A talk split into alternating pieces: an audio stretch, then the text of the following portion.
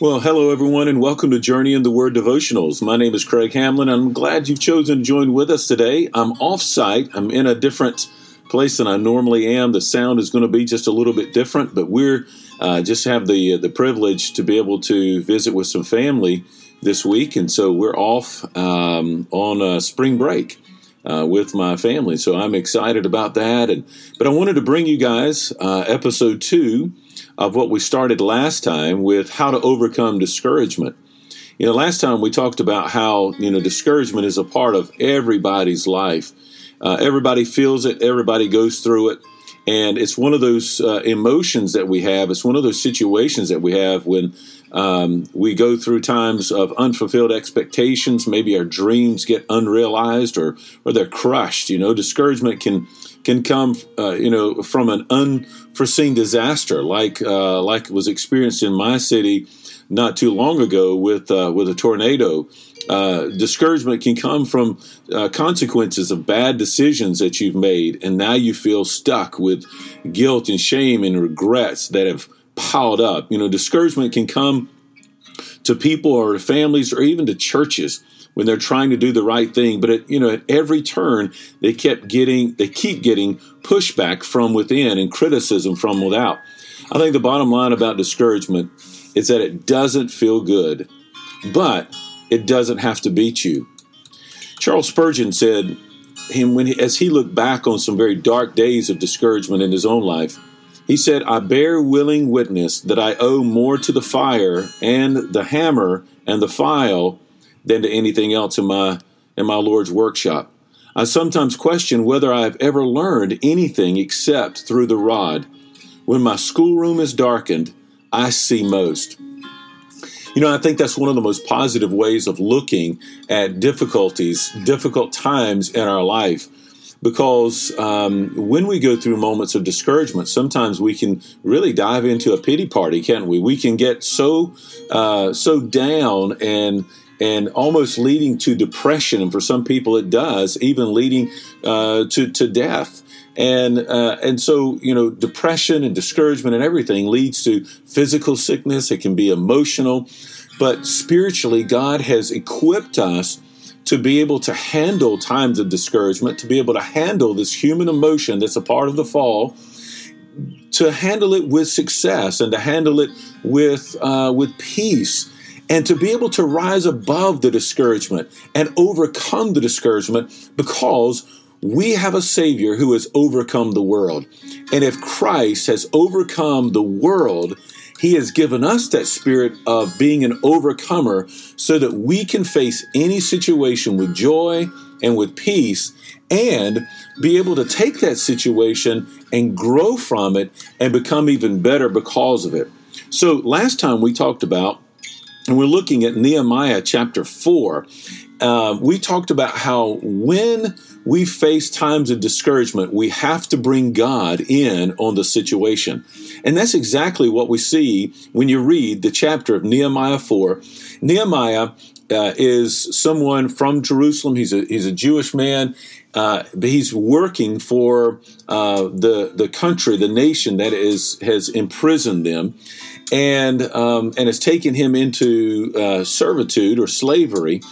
And he goes to this king who now Nehemiah has a very high position in the court, but he goes to this king, and he's he's very uh, heartbroken because someone has come and said the temple has been destroyed, the walls of the city have been destroyed, and people are trying to rebuild it, but they just can't. There's so much opposition.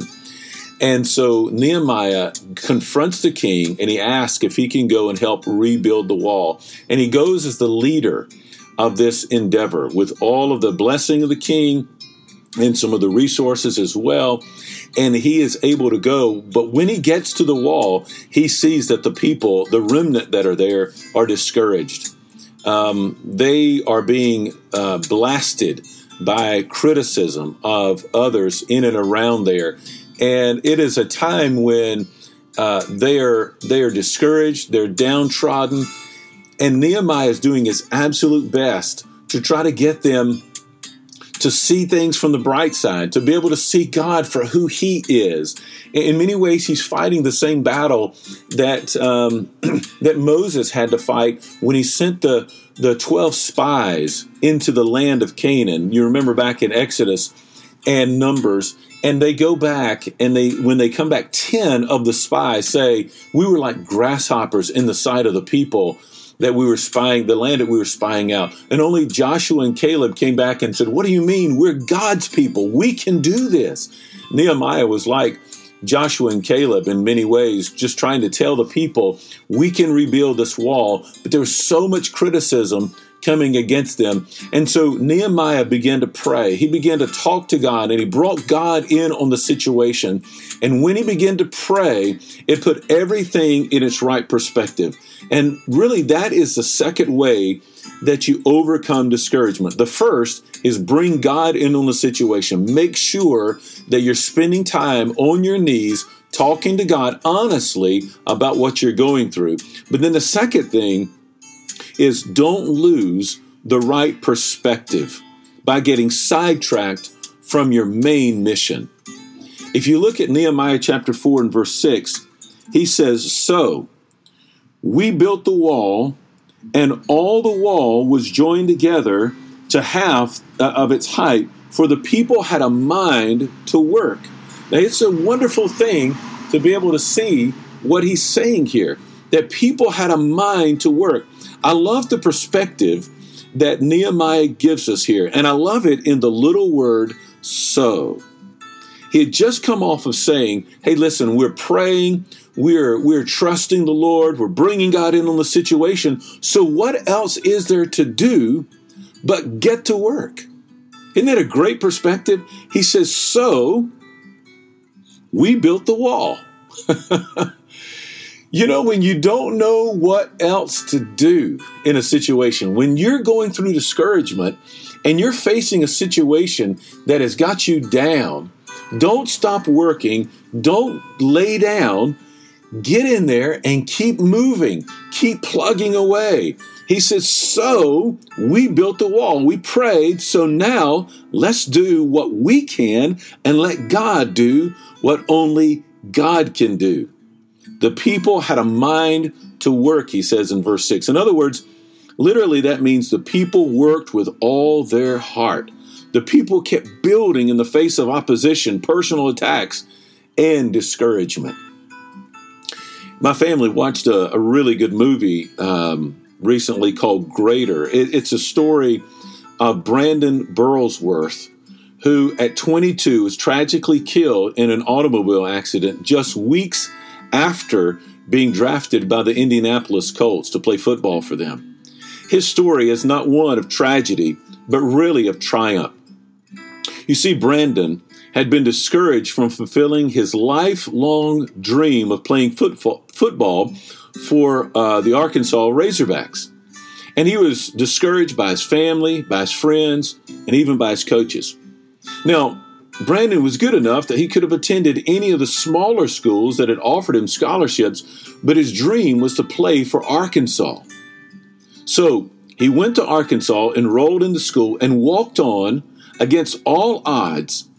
And listen to this ultimately became an All American football player, an All SEC academic honor roll student, and finished his MBA his Master's of Business Administration before playing his last game in the Citrus Bowl, the only student athlete to ever do that.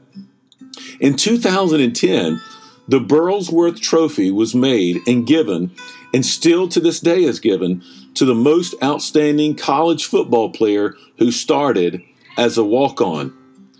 You know, he could have done, he could have just laid down and said, Listen, I'm not going to fulfill my dream. I'm going to let this stop me because everybody else is telling me that I can't do it. But listen, Brandon listened to his heart and he knew that God had called him to play football. And he knew that God had called him to play football for the Arkansas Razorbacks. Listen, when God calls you to something and everything around you is discouraging you, everything around you is, is, is against you, pray don't lose your perspective. The mission stays the same. And for the child of God, the mission that we have is to continue to tell people about Jesus Christ, continue to live for Him, continue to pour our lives into other people so that other people might have hope. Live for Jesus. So, the question I want to leave you with today in this devotional is what could God do through you in the midst of your struggle if you do not lose your perspective? What could God do through your family if you do not lose your perspective? What could God do through all of us if we could keep our eyes fixed on Jesus, the author and perfecter of our faith.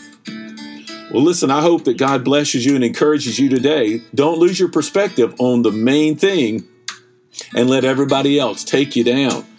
Keep your eyes focused on Jesus, stay encouraged, and God will do great things in and through your life.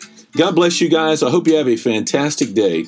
Listen, go to the website www.journeyintheword.com for more resources. You, so, you can also go to uh, my YouTube channel, Craig Hamlin, and be able to, su- to subscribe there as well as going to Spotify or Apple iTunes to follow and subscribe in this podcast. Listen, I hope you have a fantastic day. God bless you guys, and we'll see you back here next time for episode three of How to Overcome Discouragement.